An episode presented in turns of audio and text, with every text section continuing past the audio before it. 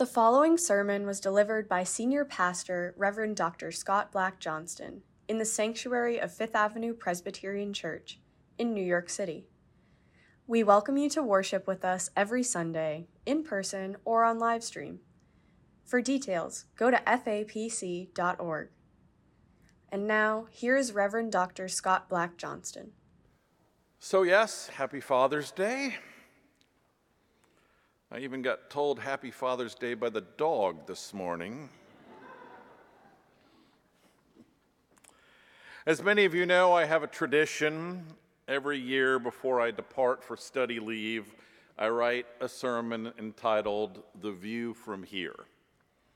This practice has its roots in an invitation that Joyce Hanson issued on my very first visit to this beloved church.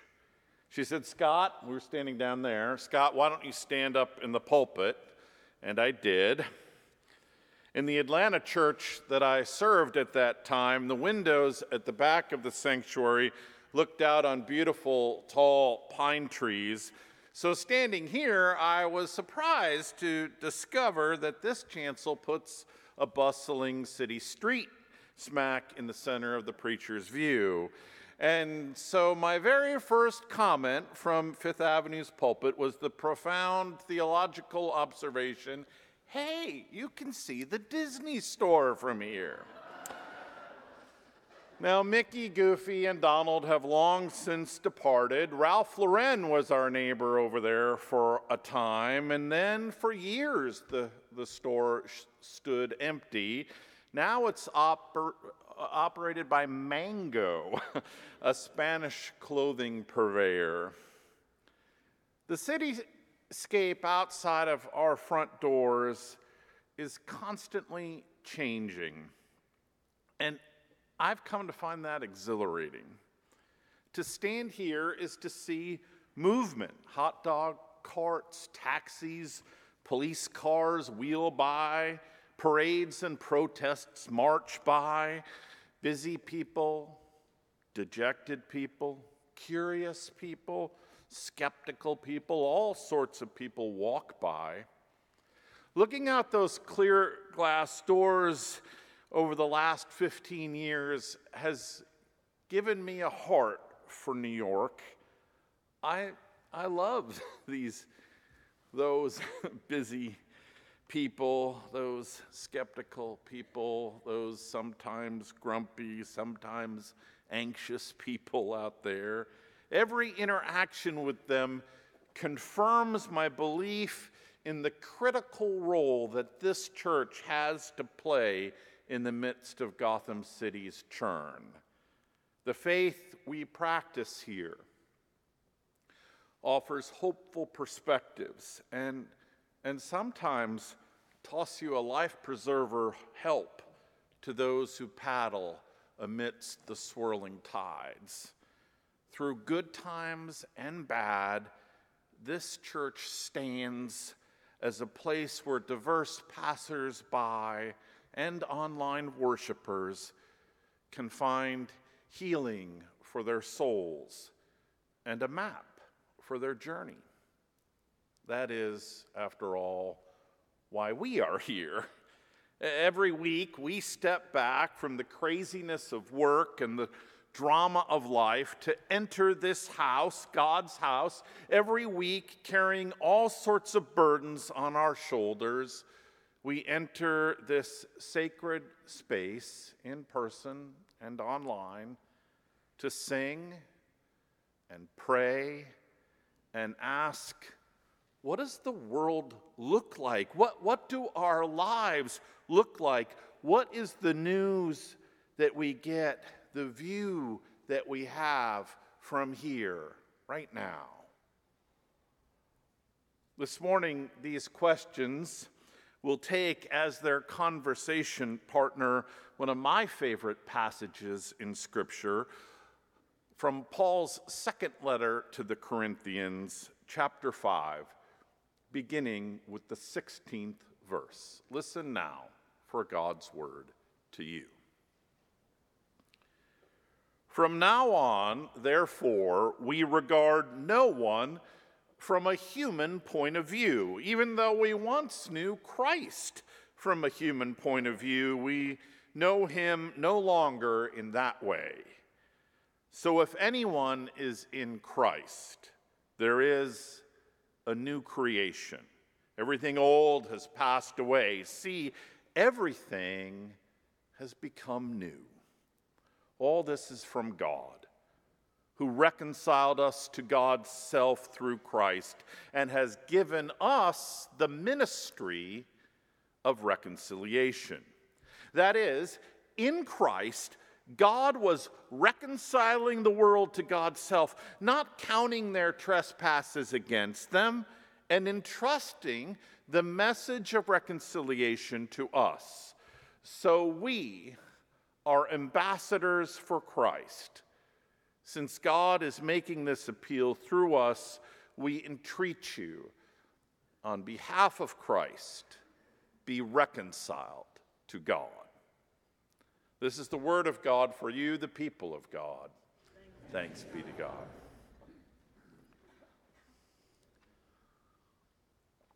So, typically, in this annual sermon, I take a stab at trying to describe the world at giving a name to what we see when we peer out those clear glass doors back there. An academic might say the preacher is trying to talk about the zeitgeist. Do you know that term? Zeitgeist is, is one of those wonderful, evocative two part German words.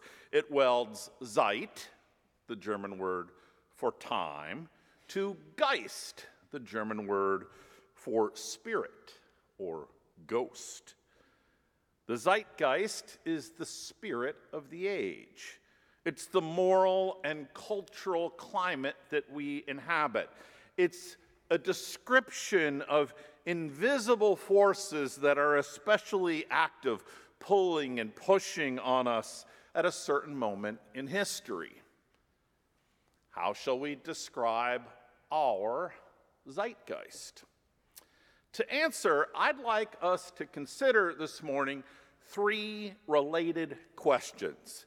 And I suspect that each of these questions is going to sound somewhat familiar to you. They are voiced all the time in politics, in popular culture, and in the church. They are the oft repeated refrains of our age.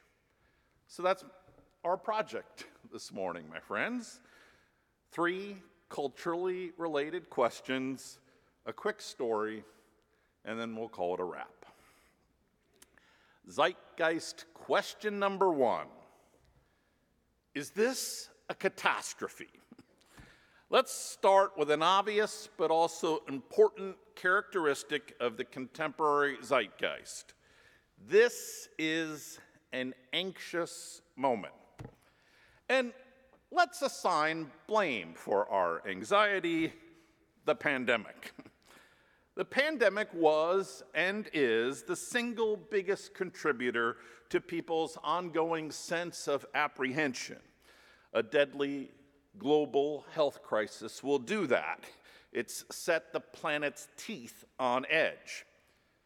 At the same time, in many ways, America was already heading there to the edge.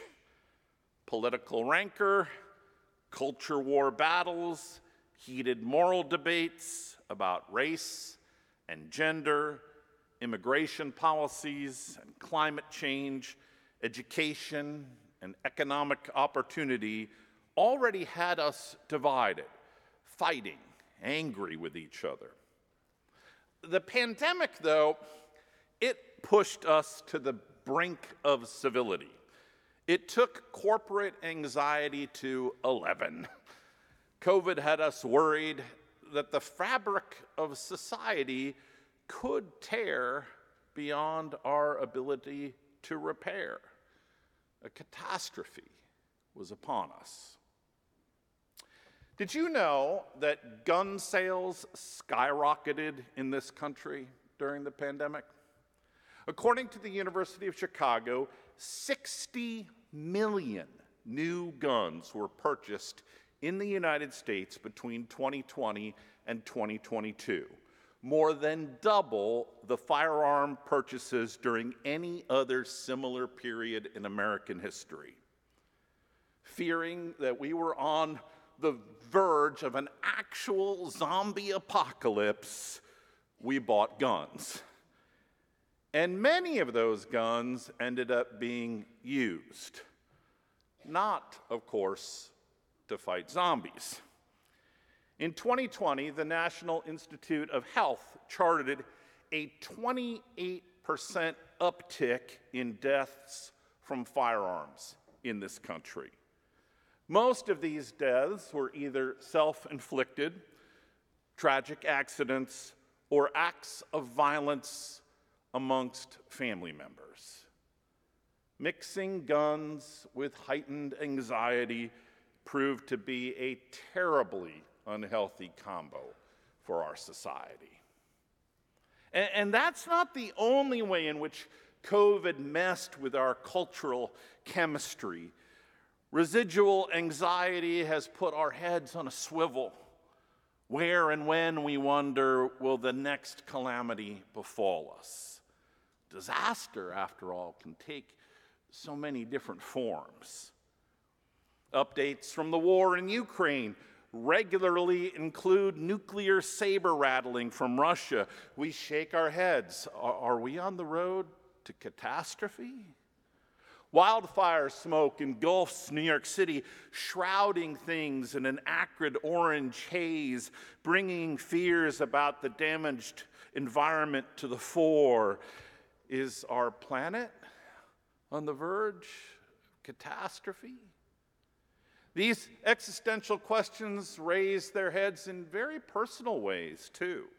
We peer at medical test results we quietly ask the person in the mirror, Is this my catastrophe? My wife is a school nurse. In the last year, she has witnessed an overall uptick in parental anxiety, and not simply in relationship to COVID, but about all manner of potential ailments and threats. We may be post pandemic, but we still bear its scars. We're an easily spooked people right now. We worry that we're facing not simply bad news, but the worst news the end of us, the end of everything news. In this season, our, tendency to catastrophize, to to imagine the worst presents a tricky challenge for the church. More and more people on the left and on the right clamor for preachers and for congregations to take stands that mirror their own passionate concerns. Don't be irrelevant, church. Don't be wishy washy. Don't duck the hard stuff. Many point when saying these things with deep concern to the collective shrug issued by German churches in 1932. Where were the German Christians when National Socialism seized the reins of power and took the world down a very dark path? Surely our tradition will not make that mistake again. Surely we will stand up to bullies and tyrants we will confront national movements and public policies that subvert the good. Yes, yes, that's right. We must pursue the good. And yet, that's also the rub. In the scrum of today's toxic political discourse, it's hard to find civil and serious debate about the common good. Fact finding is disparaged, Dialogue feels dangerous. Compromise is viewed as betrayal. Demagoguery reigns supreme. My friends, it's just plain exhausting to try and answer zeitgeist question number one Is this a catastrophe? Every day, multiple times a day, the world sprays us with a fire hose of grim news. And then we must decide. Is the latest batch of unsavory stories somebody else's problem? Or, or is that concern of such grave importance that I and my faith community and all of society must press for a solution? When can I shrug? And when must I pick up my sword and shield? When and how shall we respond? How can I make faithful decisions about all the issues clamoring for my passion, my time, my resources? Contemplating these issues brings us to the doorstep of our second cultural question. A question that lurks behind every conflict in the contemporary world. Zeitgeist question number two What are the rules? How do we know what counts as a catastrophe? How can we problem solve as a neighborhood, as a school, as a nation, as a church? What are the rules? In this divisive season, what are the rules for engagement, the rules for conversation, the rules for relationships, the rules governing truth telling, the rules telling us what is and is not important, and what does or does not cross the line? Many fear that our society no longer has a common set of ethical rules. And this fact causes us no end of confusion and consternation. In a recent article in the New York Times, cultural critic Sam Anderson writes that our national pastime has become litigating the rules at high volume. The panics over cancel culture and the woke mob, these are symptoms of a fragmented society wondering if, in a time of flux, it still meaningfully shares social rules. Every time we wander out into the public square, we risk ending up screaming or being screamed at, red faced in tears. Do you see where I'm going with this? We worry, zeitgeist question number one, about looming catastrophes. And yet we cannot agree on the rules that will allow us to diagnose these issues, much, much less chart a path toward solutions. We're in a terrible pickle. And just in case you think might, that we might be on the verge of a breakthrough, let me remind you that next year we can look forward to a presidential election. I'm sure that will make everything clearer, more hopeful, less conflicted. Not. Still, my friends, I do not think, I do not believe we should despair. There is good news embedded in this cultural moment. Question number one is this a catastrophe? And question number two what are the rules? Inevitably lead us as people of faith to question number three. Zeitgeist question number three goes like this Where is the Geist in this Zeit? Where is God's Spirit in this time? What is the Holy One doing right now? When deadly powers look victorious, people of faith know it's time to pay attention. We lean in at moments like this because we know that the spirit in which we live and move and have our being is forever sending rays of light shining through the gloom. Where is the Geist in the midst of this Zeit? I want to close today by describing signs of hope. Because family of faith, I think God's Spirit is busy right now, really busy. In a recent article in the Wall Street Journal, Clare Ansberry unpacks a 2023, so very recent survey of young adults in this country. And this survey revealed, to many people's surprise, a significant uptick in belief in God. The percentage of 18 to 25 year olds in this country who believe in a higher power has increased by 10% over the last three years. And this fact is borne out by our own congregation's demographics. The fastest growing subset of this church, sitting right over there, let's, uh, it's 20 and 30 somethings. What accounts for this surge in belief? Well, many psychologists and sociologists point to the pandemic. Uncertainty and anxiety, they say, have led people to seek the comfort and assurances of faith. And this is not a bad answer, but it's not, I believe, a complete answer. At this uncertain moment, young people and all people really are looking for rules and principles, stories and songs that can help them navigate this morally complicated and often vicious world.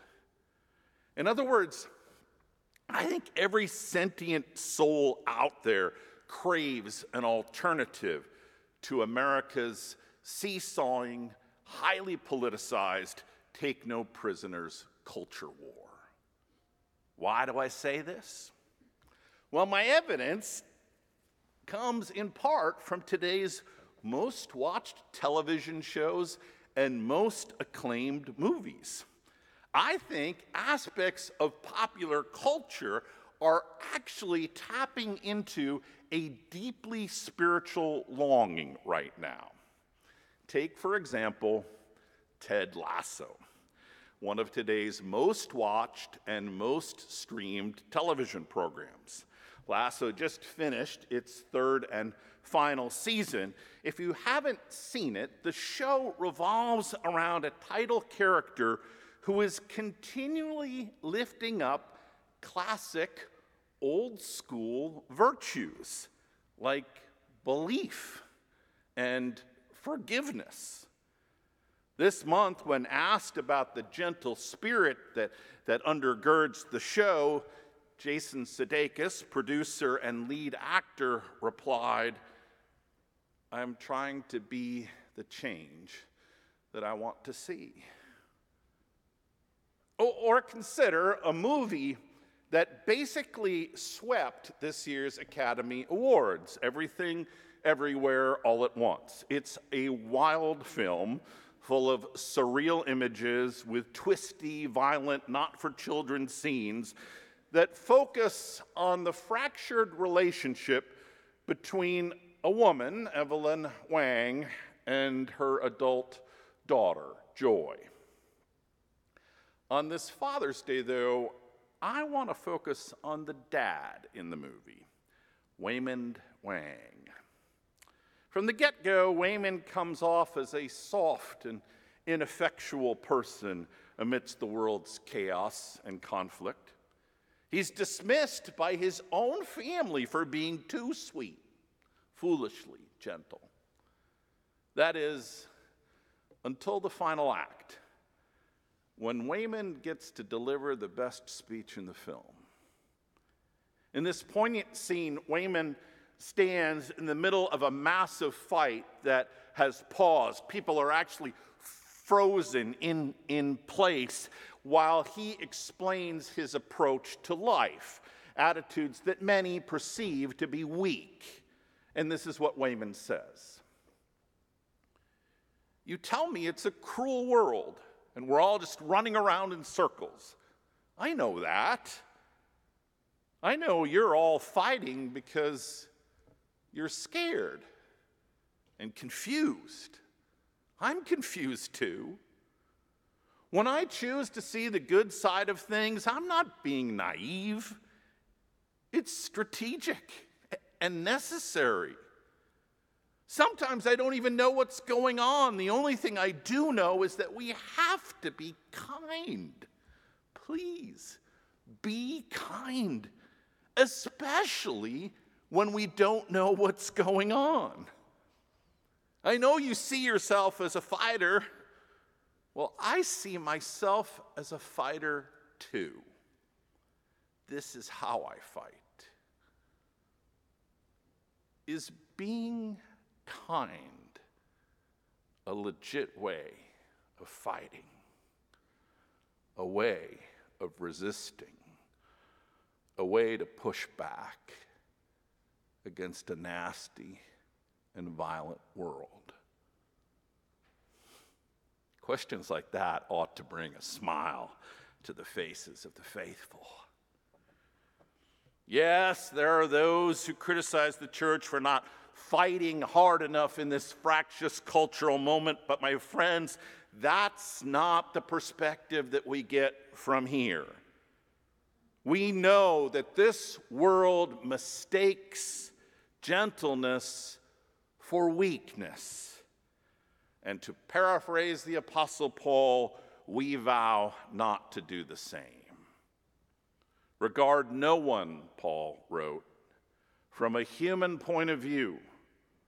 Look at the world as Christ looks at the world. When we see as Christ sees, we engage. We fight as hard as we can in the only way that we can, in a manner modeled by one who was crucified for extending love to the vulnerable and the forgotten. What is the Geist in this Zeit? It is, I believe, the Spirit of Christ. This past week, a place at the table, our out on the street ministry that provides hot meals, conversation, and social work assistance to thousands of people every year, turned three years old.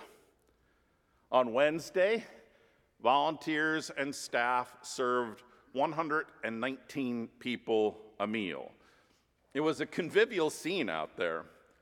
Many of those in line chatted with their neighbors. I saw people pet well behaved dogs. I saw them extend kindness to at least two refugee families, people with very young children in strollers. Rodrigo Rosales, who prepares the meals, and I watched the line as it snaked all the way along 55th Street and turned the corner out onto Fifth Avenue. Rodrigo observed that we were looking at a simultaneously sobering and joyful sight. There's so much human need in this city, he said, and I'm so proud, Rodrigo continued, that this church addresses it in such a direct and loving manner.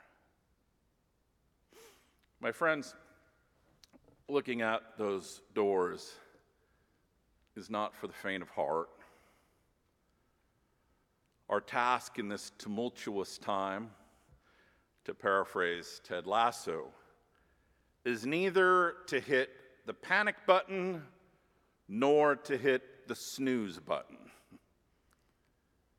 It is to gently and actively and creatively engage to redress wrongs, to bind up wounds, and to build bridges. God has given us, all of us, says the Apostle Paul, the ministry of reconciliation. This, my friends, is our sacred calling. As we sing and pray, as we study and serve, as we look out those clear glass doors back there, that is the view that we get from here. Hear now the benediction. Christ, says the Apostle Paul, has given us the ministry of reconciliation. Therefore, go forth from this place into the world that God loves, having courage, holding fast to what is good. Do not return evil for evil. Strengthen the faint hearted, support the weak, help the suffering, honor all people, love and serve the Lord. Amen. We hope this sermon has been meaningful to you and given you a measure of hope, encouragement, and good news. If you would like to make a donation to support this audio ministry, please visit fapc.org/give. Thank you and blessings to you on this day.